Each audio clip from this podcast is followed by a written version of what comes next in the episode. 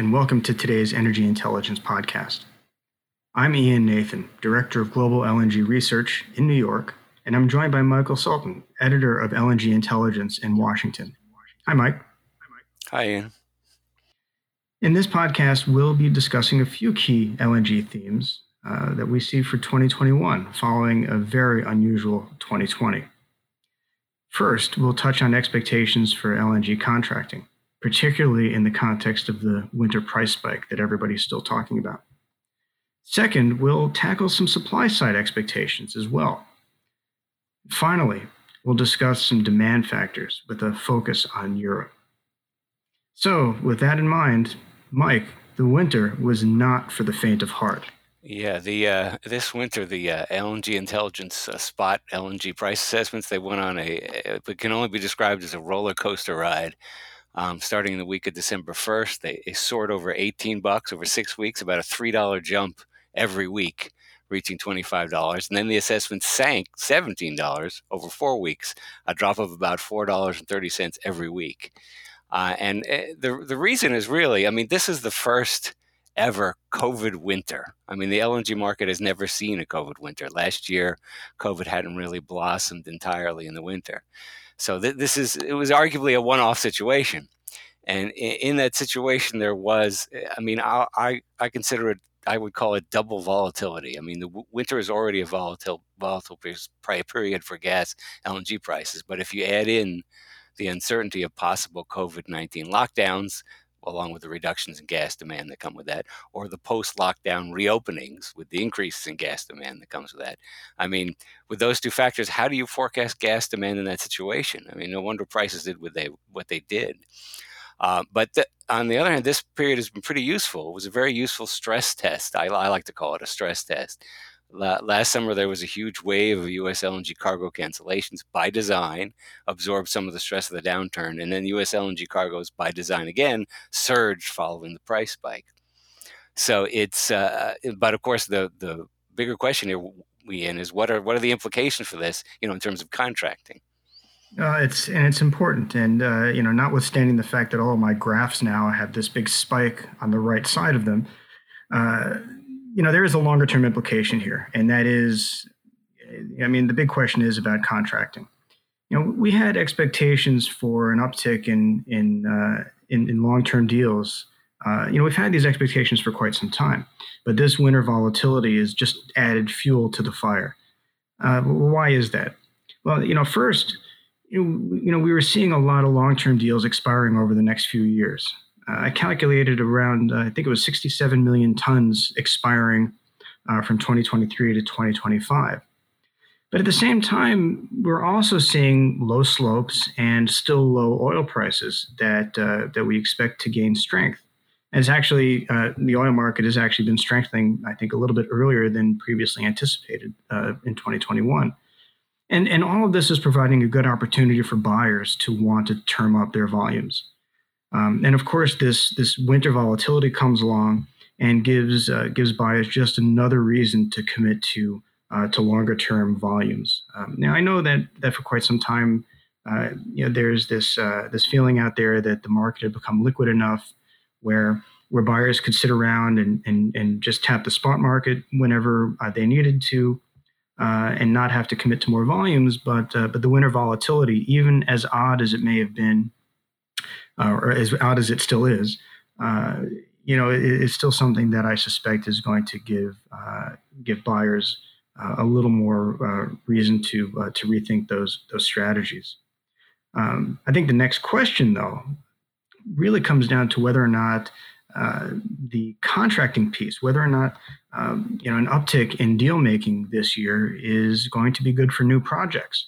Um, you know, I think the answer is, that it is definitely supportive, but by no means any guarantee, as new projects still have to compete with existing capacity, and uh, uh, and that's something that um, you know that's that's just sort of clouding uh, clouding the outlook, uh, and has has been clouding the outlook for quite some time, uh, and that and that's a good place to really segue into the second part of our conversation here, and that is. Um, you know, whether or not uh, 2021 is going to be positive for FIDs. Um, you know, are, are really are the strengthening market conditions that we're seeing in the LNG trade are, are they enough uh, to support new projects?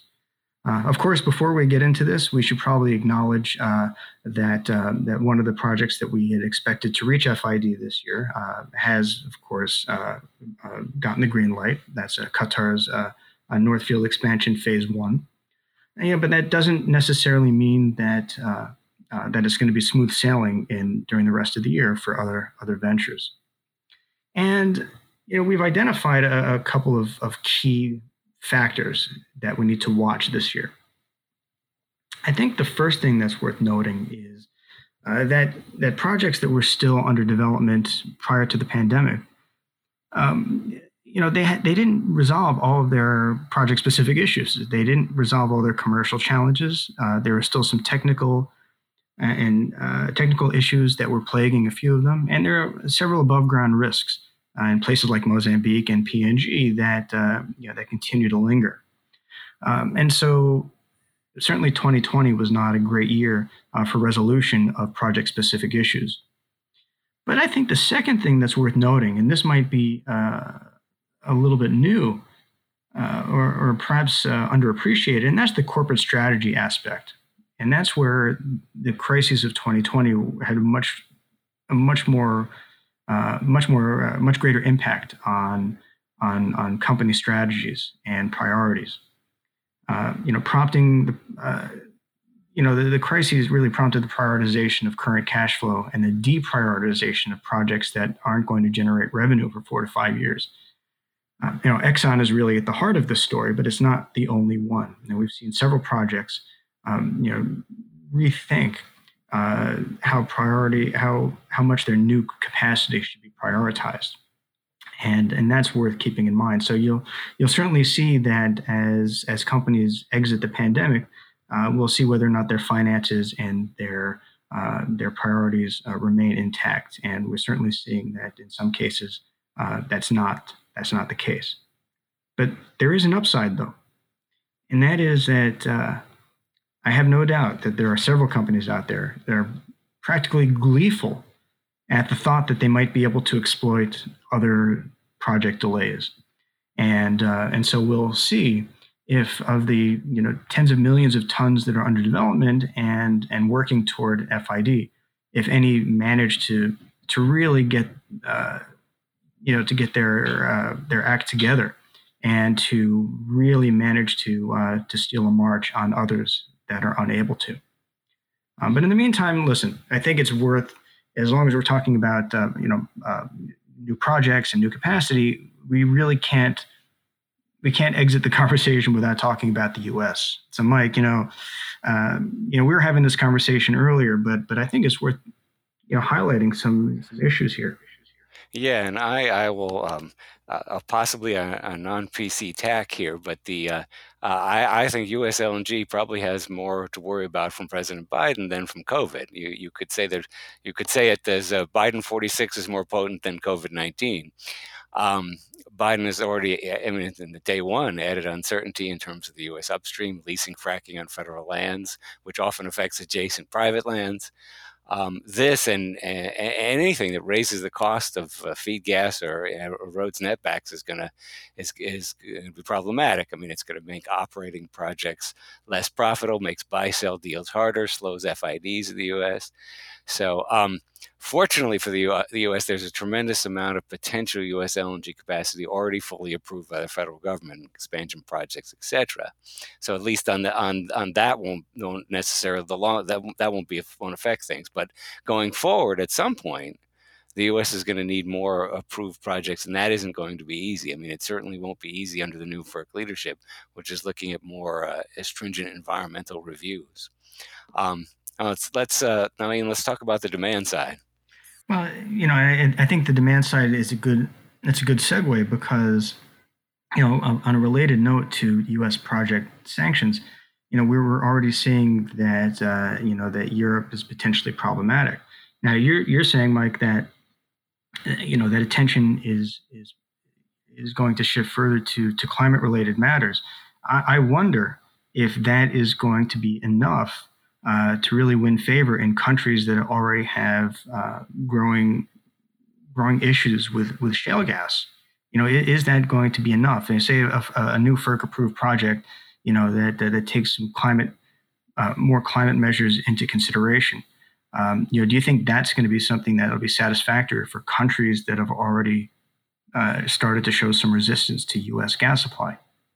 Uh, it sort of depends somewhat on on uh, who satisfaction of who. I mean, there will be uh, more mainstream environmentalists that will go along with with uh, appropriate improvements to uh, to your environmental state, but there's some uh, parts of it that are going to be very loud that will never uh, actually never agree to anything.